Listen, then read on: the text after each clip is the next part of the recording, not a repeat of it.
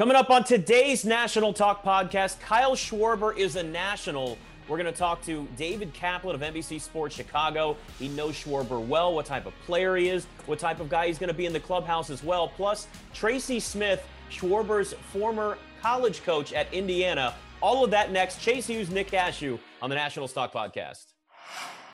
As you write your life story, you're far from finished. Are you looking to close the book on your job? Maybe turn a page in your career. Be continued at the Georgetown University School of Continuing Studies. Our professional master's degrees and certificates are designed to meet you where you are and take you where you want to go. At Georgetown SCS, the learning never stops, and neither do you. Write your next chapter. Be continued at scs.georgetown.edu slash podcast. Swing and a line drive, base hit right field. Max Scherzer has done it again. Do you believe it, Howie Kendrick? Part two. The celebration is on. The Washington Nationals are the world champions. Chase, it hasn't been the busiest offseason around baseball, but at least for the Nationals, they addressed a couple of needs now that we get to get into. We had the Josh Bell signing not too long ago. Now Kyle Schwarber comes to the Nationals. Chase Hughes, Nick Ashooh here on the Nationals Talk Podcast. And, you know, we've had this conversation. I, you and I both have, have mentioned his name as a possibility.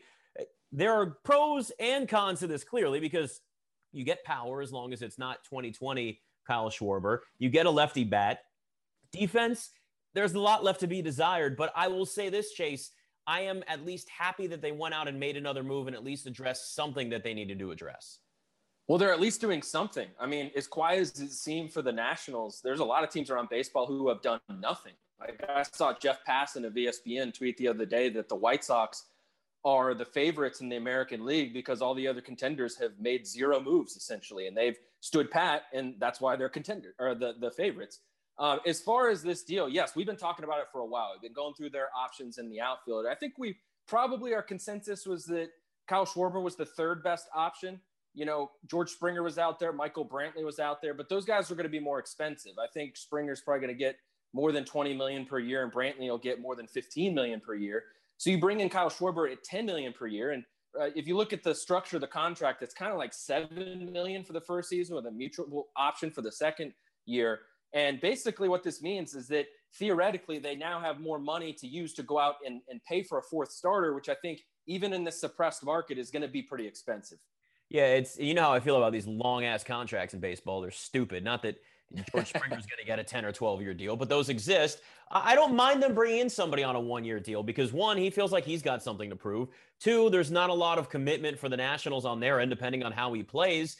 And it's not overly expensive. Look, we knew baseball was going to be cheap right now, though, right? Like eh, there were a lot of teams we were expecting not to spend any money at all. So he probably looked at the market and I know he said the Nationals were his number one choice, but there's also a very good chance he just said that because he signed with the Nationals and he wants everybody to love him. And I'm okay with that, by the way. That that's fine. Bryce Harper kept talking about Philly and how much he loved them and visited the stupid Liberty Bell and all these things. And think he didn't really care about all that stuff. But listen, Kyle Schwarber is somebody that fills a need for them, and there's not a ton of commitment for them. So sometimes guys in, in, in contract years, you know, they're sometimes a little more motivated, and that can also benefit them in the short term. Well, also, this proves to us that they're serious about contending for a title. And it's all relative this offseason, right? Because we're seeing a lot of teams that aren't doing anything at all. Uh, so, within the context of this offseason, the Nationals are, are, acting like World Series contenders, which is what they said they would do. Um, you know, this this is this addresses several needs. You know, he's not a great defensive player. Uh, it's not a long term contract. You, you do have some flexibility there, but he's a lefty bat He's an outfielder and he gives you some power. You know, you needed some balance in this lineup once Adam Eaton left. You already had a lineup that was all that balance. And you're in a division with some really good right handed pitchers like Jacob DeGrom and Aaron Nola. And if you look at his splits for his career, he slugs 514 against right handers. Uh, compared to 348 for lefties. So it's not an even split. Like you look at Juan Soto, he's plus 500 in, on both sides, but he's a great hitter to have in your lineup against those types of players. And look, we've talked a lot this offseason about how the Nationals have a power outage and they need to add power bats. And I'll go through some of the numbers here. They were 21st in homers last year. The top two teams were the Braves and the Dodgers, and they made it all the way to the NLCS. The Nats were 13th in homers in 2019, so they dropped eight spots there. They were also uh, 17th in isolated power and 22nd in hard contact percentage uh, per Fangraphs. We're getting into the sabermetrics here. Oh boy, you are. Uh, are you are you are you breaking a sweat over there? Are you getting excited? Because I know this really gets your juices. I, I, I, am getting a little excited. You know, I, I, took a little bit of a deep dive, and Fangraphs is a great site, and you can learn so much, Nick, if you just look for it. But uh, they were second in contact percentage last year and third in doubles. So they made contact. They just didn't have the power of other teams. And now you add Kyle Schwarber and Josh Bell. And two years ago, Kyle Schwarber hit 38 homers and Josh Bell hit 37. That's 75 homers, if my math is correct, between the two of them. 38 there, carrying the Yeah, that seems about right for me. You're the numbers guy on this, so we'll go with you on that. I do worry about them defensively, though. I mean, that, that's still something they're going to have to address. And by the way, that's been a problem for the last couple of seasons. I think of that 19 and 31 start, and one of the biggest things that stood out with that team was their fielding and the errors. I mean, they, they looked atrocious at times out in the field. Absolutely. I mean, I, look, I think this puts a lot on Victor Robles in center field to be the guy that we saw in 2019 rather than 2020 because – uh, you know, maybe early on, uh, as, as a whole, the team had some defensive issues, but for the major for the entirety of that season, he was arguably the best defensive center fielder in all of baseball. Uh, you know, if you look at the Statcast numbers, and this means Juan Soto is going to play in right field, and we were pretty encouraged by what we saw last year from him. But Victor Robles is going to have to cover a lot of ground uh, because I think Schwarber out there, I don't think it's going to be quite as bad. It's probably going to be reminiscent of some of the disasters that we've seen in left field for the Nationals. Guys like Michael Morse, Adam Dunn, uh, late career Jayson Werth. Uh, Ryan Zimmerman was even out there for a little bit. That was uh, an adventure. So uh, Victor Robles, uh, the Nationals are putting a lot of confidence in him that he can be the guy that we saw in 2019. And let's be honest, that we saw for the majority of his career before that, not only in the majors, but also in the minors as he came up through the ranks uh, as a guy who everyone said was a complete package defensively. You know, I, I go back to, and I think of Kyle Schwarber and Bryce Harper in that home run derby at Nationals Park. So maybe this is a perfect opportunity for him to find his bat again, like he was in 2019, and just kind of relive that battle that he had. And listen, the more home runs, the better, man, because we all know chicks dig the long ball chase. You know that.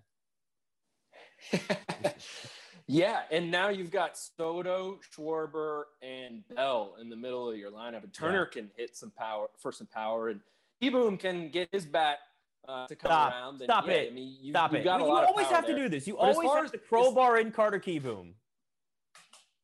Hey, a little bit later on, David Martinez had some interesting thoughts on what it might look like on opening day. Carter Kieboom was in there. I'll just say that, Nick. Of course he was. There's a little bit of a tease here. But uh, yeah, you know, this actually kind of plays into my theory of the Nationals potentially putting together a roster just to troll Bryce Harper. Put the Remember, they already back on the head. Strickland.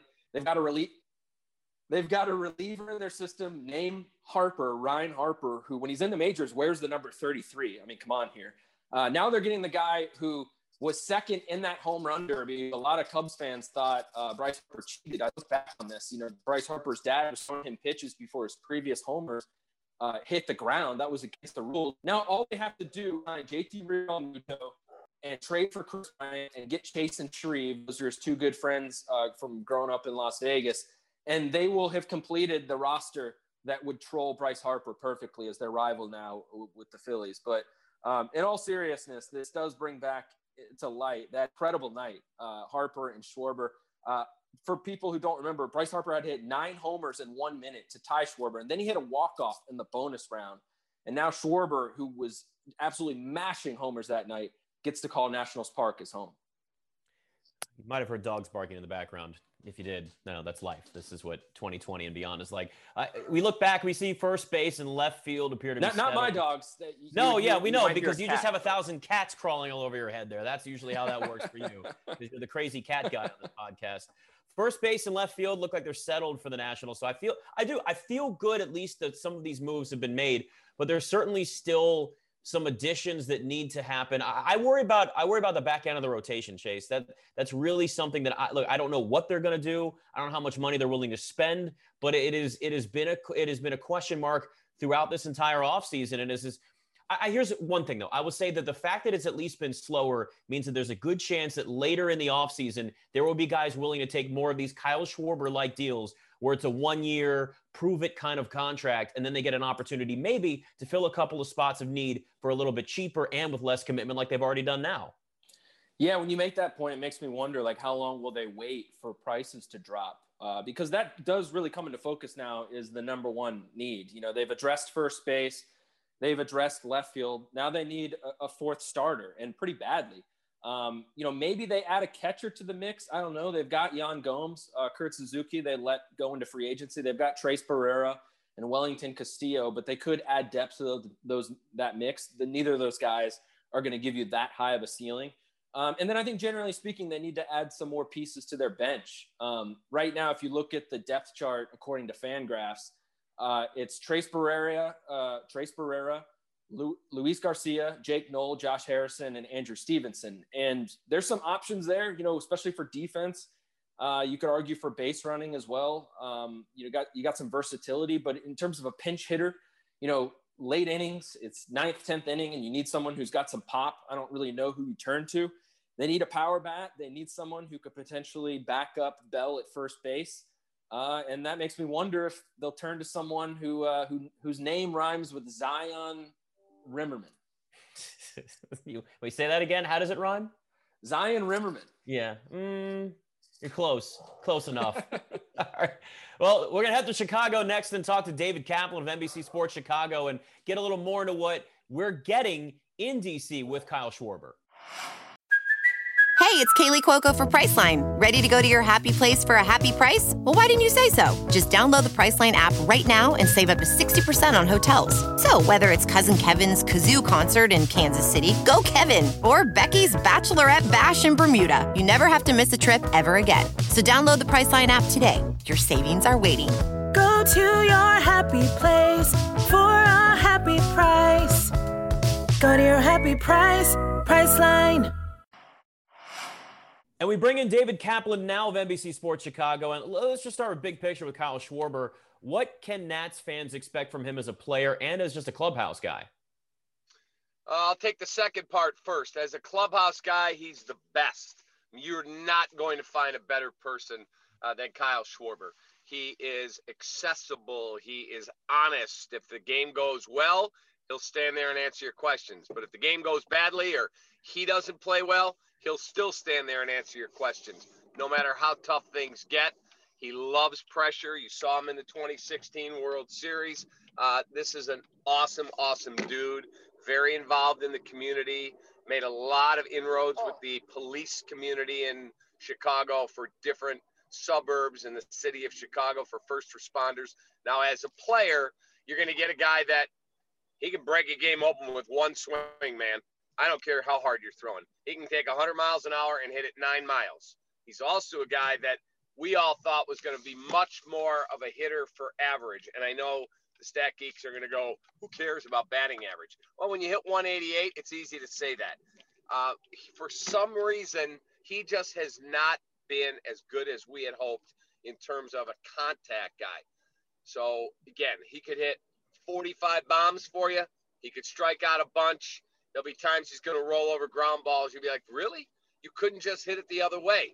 So that will be frustrating.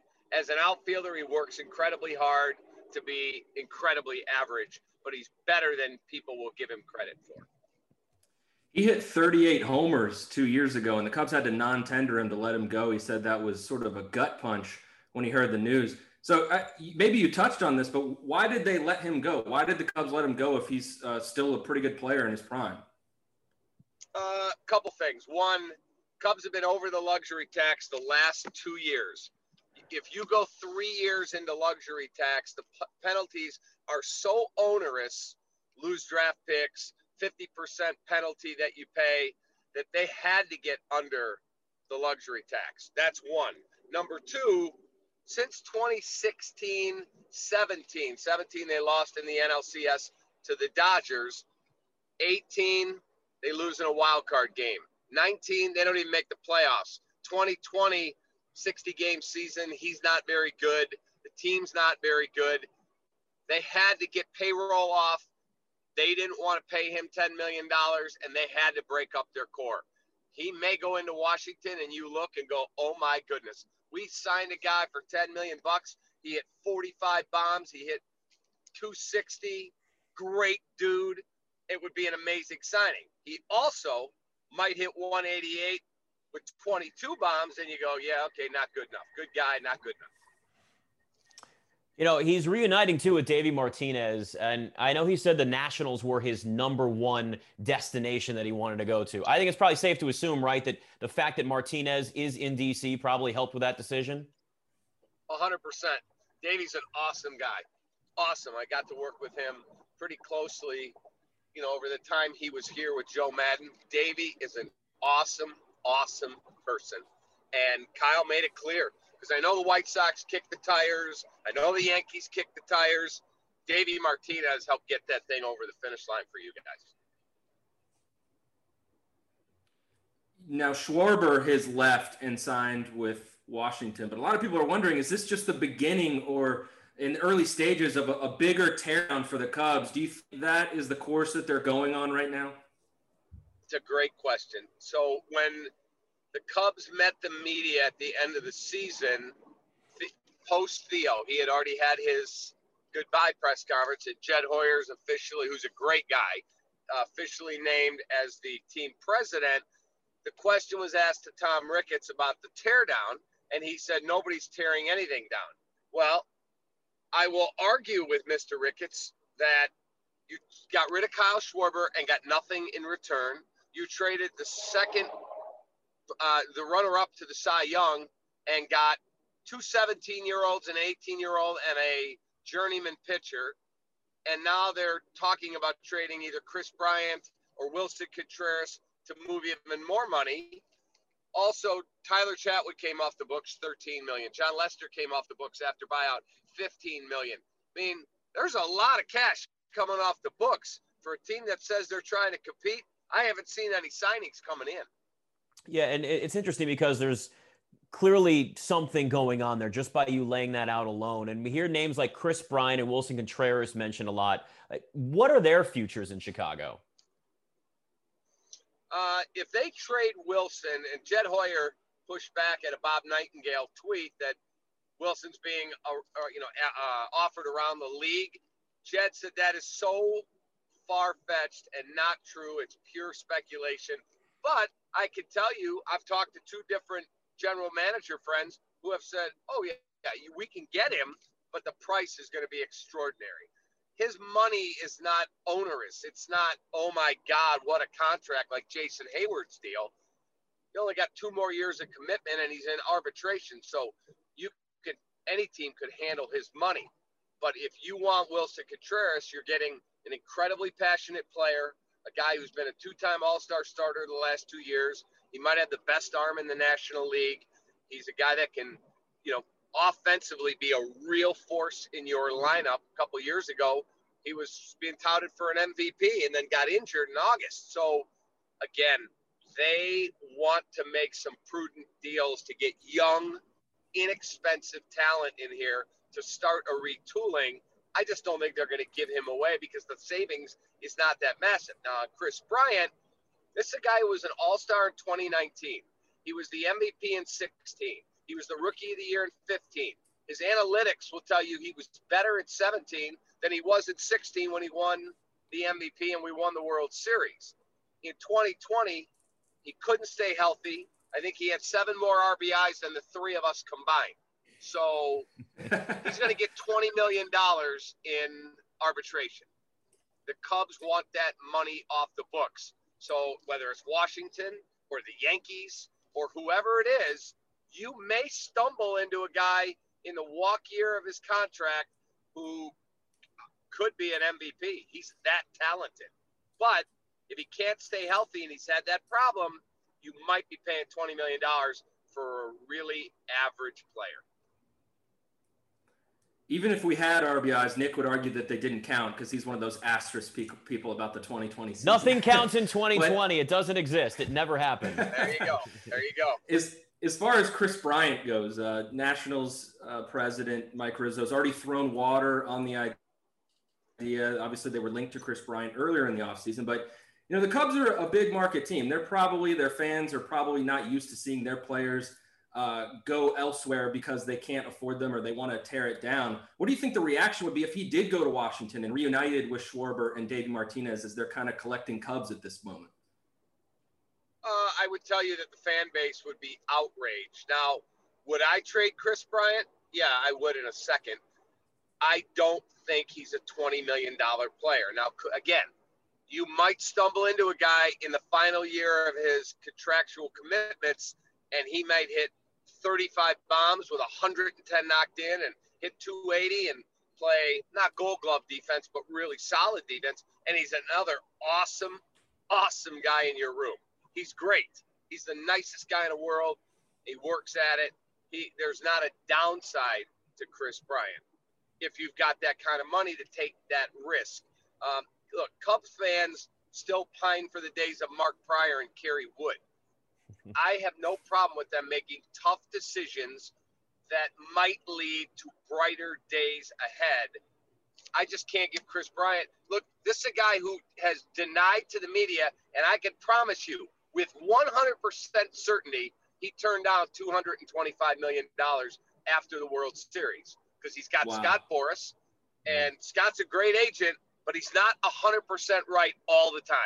And Chris is never, ever going to get that money again. Never. So he's a really nice guy. He might, might turn it around if he could stay healthy. I wouldn't pay him 20 million bucks. Final question for you. It wasn't the same drought that we went through in Washington, but you know, it had been since 1924 since a baseball team representing DC won a World Series in 2019. How long does the honeymoon phase last? You said Cubs fans are still kind of riding high after that 2016 World Series. How long can we w- expect for this this high to last? Wears off. You're talking about for your Nationals fan base? Generally speaking, yeah. We're, we're not used to titles in this town, and we got one with the Caps, we got one with the Nats, and I think people are still happy about that. But I, I'm just always fascinated. You know, when do fans start to sort of clamor for their team to win again? The next season, hundred percent. Like, like our fan base. I'm telling you, and I know the Ricketts. They're good people. I'm telling you, our fan base despises them. We have a general manager of our hockey team. We won three Stanley Cups in the last 10 years. People are livid he hasn't been fired. So that I'm just that's just a fact. It's just where it is. People are what did you do for me lately? What do you mean that you can't sign Bryce Harper when he hits free agency and his dog is named Wrigley? What do you mean we're not going to go after this guy or that guy because they're too expensive? You charge the second highest ticket prices in baseball here. You have spent a billion dollars renovating Wrigley Field and bought up the entire neighborhood. It's really not Wrigleyville anymore. It's Rickettsville. What do you mean you can't go out and compete and get players? People are livid. And your fan base, if they end up saying, guess what, we can't re sign Max Scherzer and we can't replace him and we're going to get rid of this guy and that guy, I'm just telling you, your fan base will revolt just like ours. I'll tell you what, right now we're still basking in it, but if things continue with the Nationals like the way they went last year, which again is a year that I totally forget about and it doesn't exist, uh, you, you will start to hear a lot more of that. David, great stuff, man. I know you got a ton going on up there in Chicago, so good luck sorting through it all. Thanks for coming on with us. Anytime, call anytime. I love talking baseball and sports, so whatever you guys need, I'm always here for you. Definitely will. Thanks, man. See ya. Thanks a lot. And now we're joined on the Nationals Talk podcast by Tracy Smith, the head coach at Arizona State, who was previously at Indiana and coached Kyle Schwarber before he was the number four overall pick in the MLB draft. Tracy, you have known Kyle for a long time. What can you tell us about who he's become over the years? Well, I mean, I think that you could go two ways, certainly with that. You can go on the human part of it, just who he is as a person, and then you could go from certainly the the um, the, development of a baseball player. So I'll tackle the first one first. I mean, we have history that my wife is from his hometown. So when you say we've known him for a long time, absolutely. And he's not changed. I think that's the biggest and best thing is, is he is, he's the same, the humility that he brings and the presence that he has. And when you're around him, anybody's around him for five minutes, you're like, this is just a really good guy. And I, and I think that's a rare quality sometimes when you're talking about uh, you know, people in spotlight or that have a little bit of fame. From a just a development standpoint, I mean, we knew he was special from the beginning. A little recruiting story with him I can remember. And again, Kyle was not a big heavily recruited guy out of high school because he was a football guy. You know, there were a lot of schools were pursuing him as a as a Division One football player, linebacker. But when I went to see him the first time, um, and we hadn't offered him yet, I go to the game and he hits one, hits a home run, left field, center field, and right field, and it was like, okay, you know, that's a guy. So you knew he was special. He would do things just from a power standpoint. Um, that just normal guys don't do. And I would say that. But beyond all of that, and this is what the Nationals are going to find out, and they already know or they wouldn't have signed him because I've heard all the stuff that here's a guy that gets a huge contract in a COVID year, and you look at just strictly his numbers and say, well, how does that happen? Well, what analytics don't tell you, and unfortunately, or fortunately, depending on the side of the fence you fall on, it's where our game's going.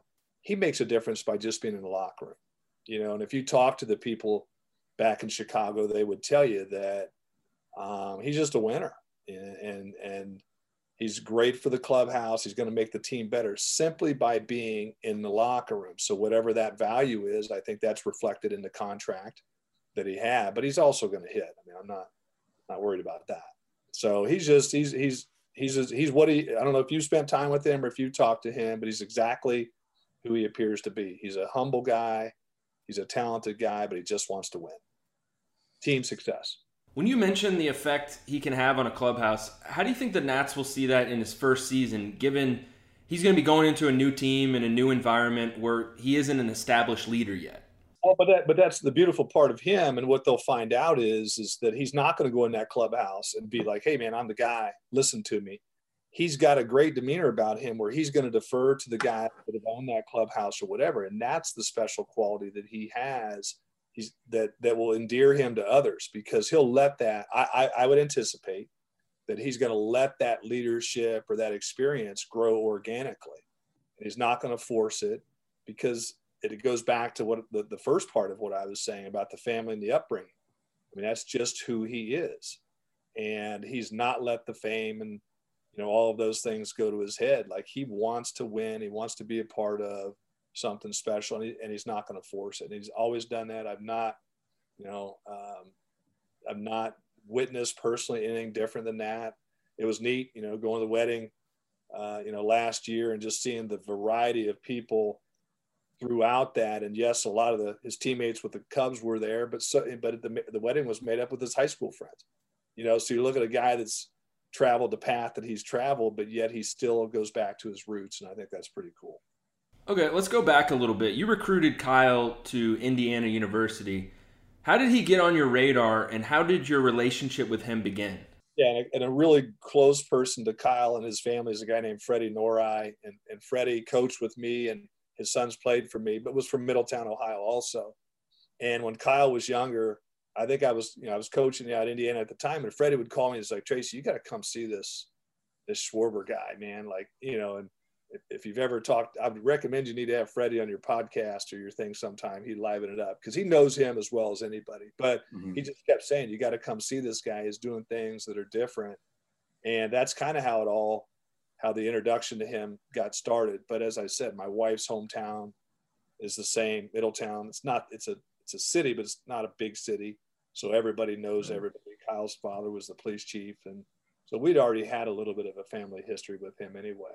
But it was instant. I mean, the instant that he stepped on campus, the things that he was doing were different. Were different. You said he was different. How did you see that when he came into your program? Do you have a story that illustrates how he separated himself from the other guys? Yeah, I mean, I could go to the weight room, you know, and think about like like they were trying to get him because like Coach Hepner, Terry Hepner was the, the coach at the time, and they were transitioning football staff, and Kyle was doing ridiculous stuff in the weight room that even their football guys weren't doing. Um, but I remember one time we're throwing, uh, I was throwing batting practice to him on the field, and he walked me around the park hitting home runs. And what was the, the most interesting piece of that was is sometimes guys will call their shot like they'll throw a home run or they'll throw a pitch and they'll hit a home run but like he would literally tell me where he's going to hit it as he's swinging and he walked me from left field all the way around the park and did that and there was another time like Darren Erstad if you remember the name Darren Erstad a player and he was coaching at Nebraska at the time and we were at Nebraska and, and Schwarber hit this mammoth, I mean, mammoth home run there. And I came walking in the park the next day and, and Erstad catch me. He goes, Hey, I know I'm not supposed to like root for guys on the other team, but he goes, man, when you see stuff like that, that's, you just don't see every day. He goes, I, I actually kind of appreciated that too. But he just, he would do stuff like that all the time. I mean, it was, it was pretty, uh, you just knew it was different. It sounded different and it looked different. How much time have you been able to spend with him since he's uh, gone on to the major leagues and, and you, of course, have moved on to Arizona State?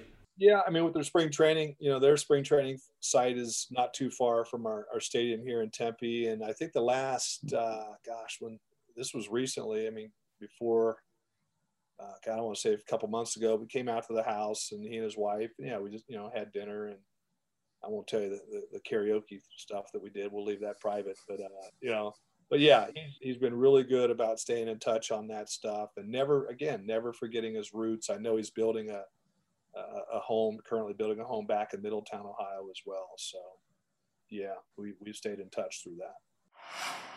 Chase, one of the things I love about David Kaplan is that it's not very hard to fire him up, which is clearly what we got uh, there. So, yeah, do you think, do you think Nats fans are going to? Do you think Nats fans are going to have that edge that he says that there is in Chicago? I know Chicago's a little bit different of a sports town.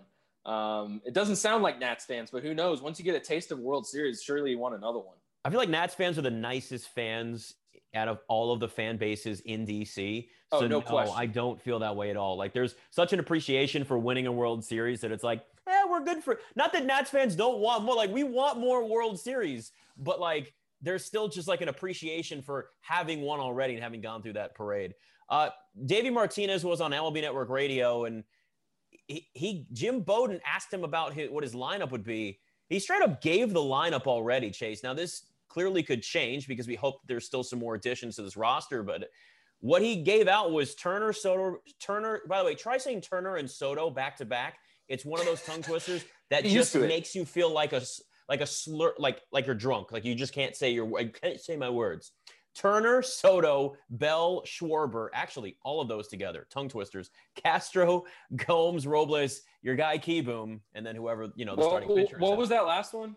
Yeah, that's a guy named Kieboom who doesn't belong in the majors, Chase, in case you're wondering. They're crowbarring him in there because they have no other options. But I do. Yeah, this was Juan Soto batting second is an interesting concept. Yeah, I mean, I, I guess it, it, it, does make sense. You know, I'm not someone who usually like quibbles with lineups. Uh, obviously, there's some people in the media that love to do that. yes, and, there are, and I, and I don't fault them. Um, but yeah, I mean, he's your best hitter, so you want to move him up in the order to give him as many plate appearance appearances as possible, and not high enough to move Trea Turner out of the, the, the leadoff spot because Trea Turner profiles so perfectly for that position as a guy who can get on base and be a threat on the base pass. So you've got Turner, Soto, and then Bell and Schwarber are going to be in the middle. I mean, that's what you usually do with guys who hit 37, 38 bombs. Mm-hmm. Castro, I like, is the, the fifth uh, person in the lineup. And then after that, you got some question marks, uh, which you do in most lineups. But um, I think that's going to be a question for this team is what does the depth look like in the second half of their order? You know, Victor Robles, Carter Kieboom, uh, those guys have shown flashes, and Robles in particular, but they've got to be better offensively so that you don't uh, have the ability to pitch around the guys in the middle of the order to get to them.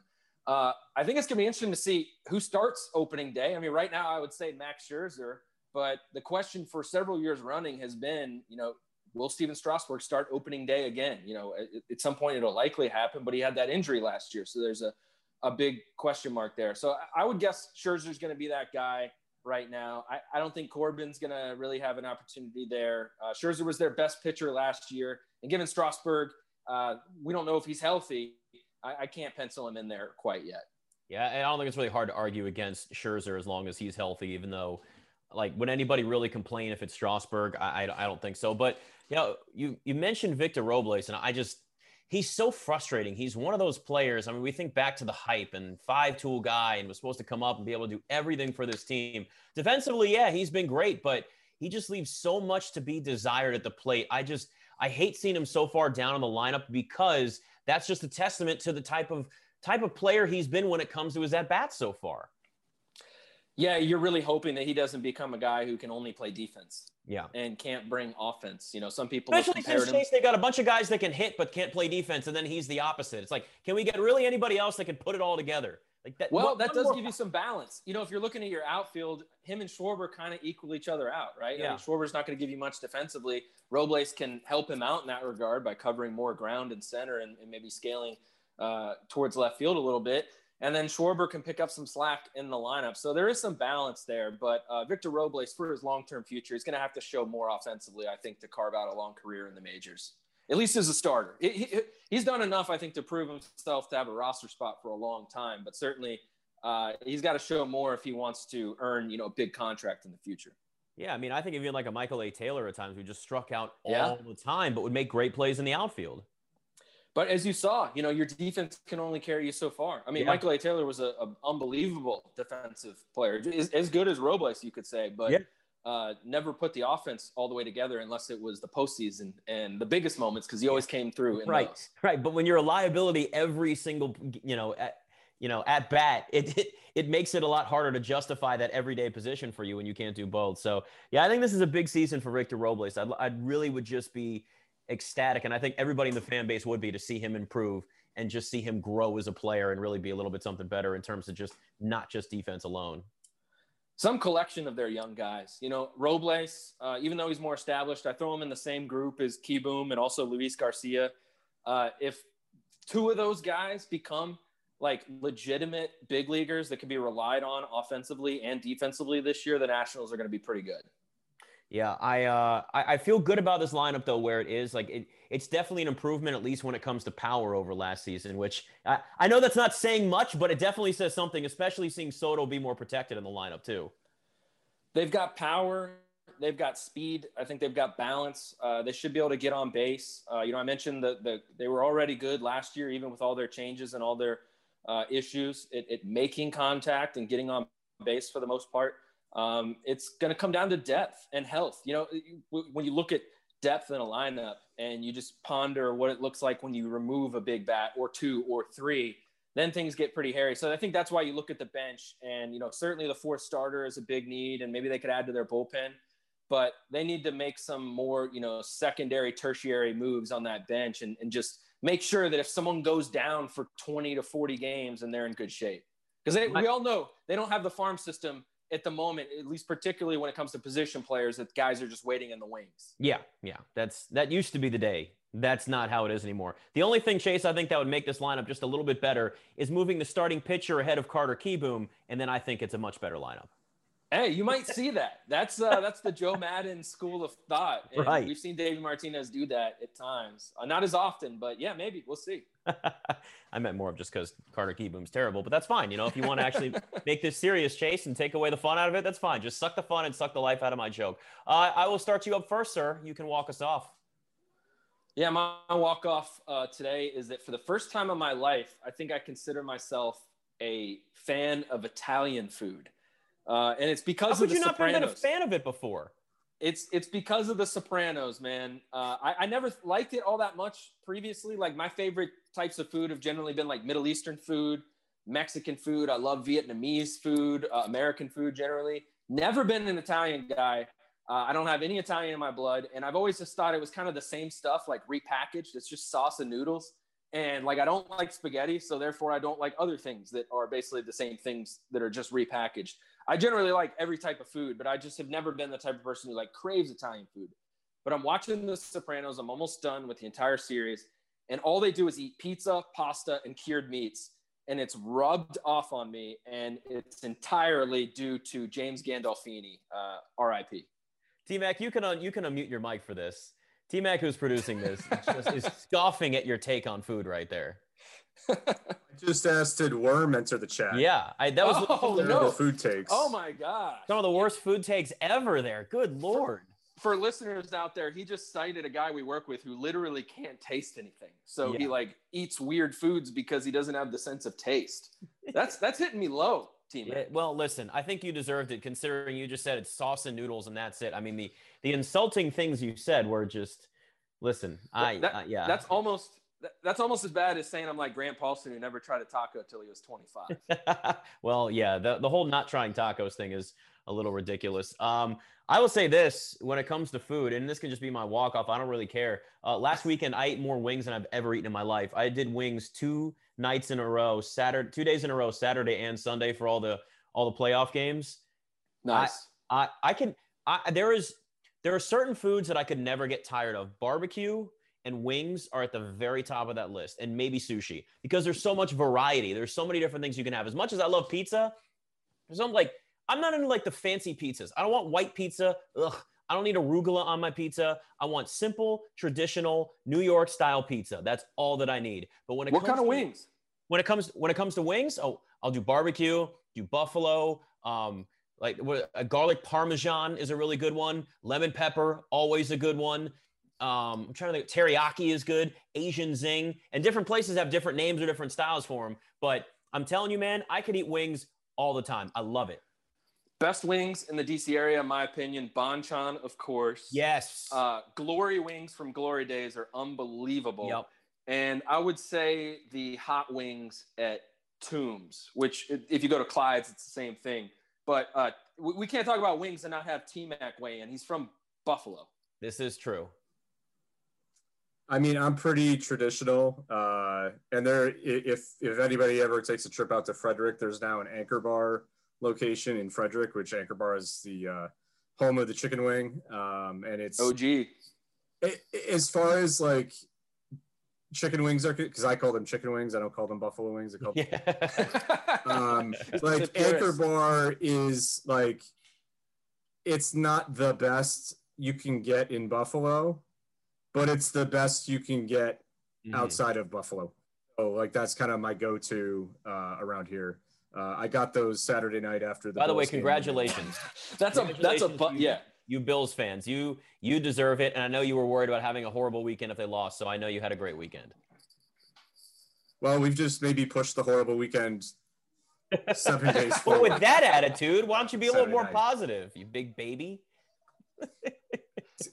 You're talking to a Buffalo fan. Like Uh, You're talking to Well, a hey. Washington fan. I don't. I don't want to hear suffering it. as much as anybody. I, I don't want to Hey. hear it. Speaking of Buffalo, usually a forward pass is supposed to be illegal, right?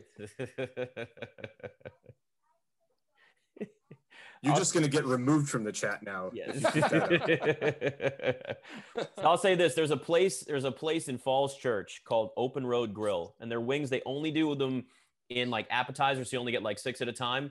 But they are the crispiest, most amazing wings that you could possibly find. I love them, and an underrated one if you like smoked wings.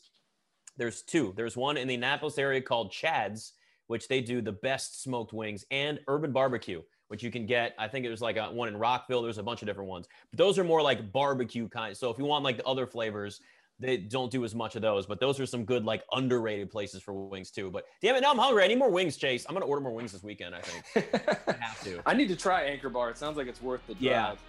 Yeah, I have um I I've heard that place is really good too. All right, uh, if you have not subscribed to the Nationals Talk podcast, do it. We won't make you hungry every single time, only just some of the times. Give Chase and I a follow on all of the socials as well. We will be back next week and we'll talk to you then.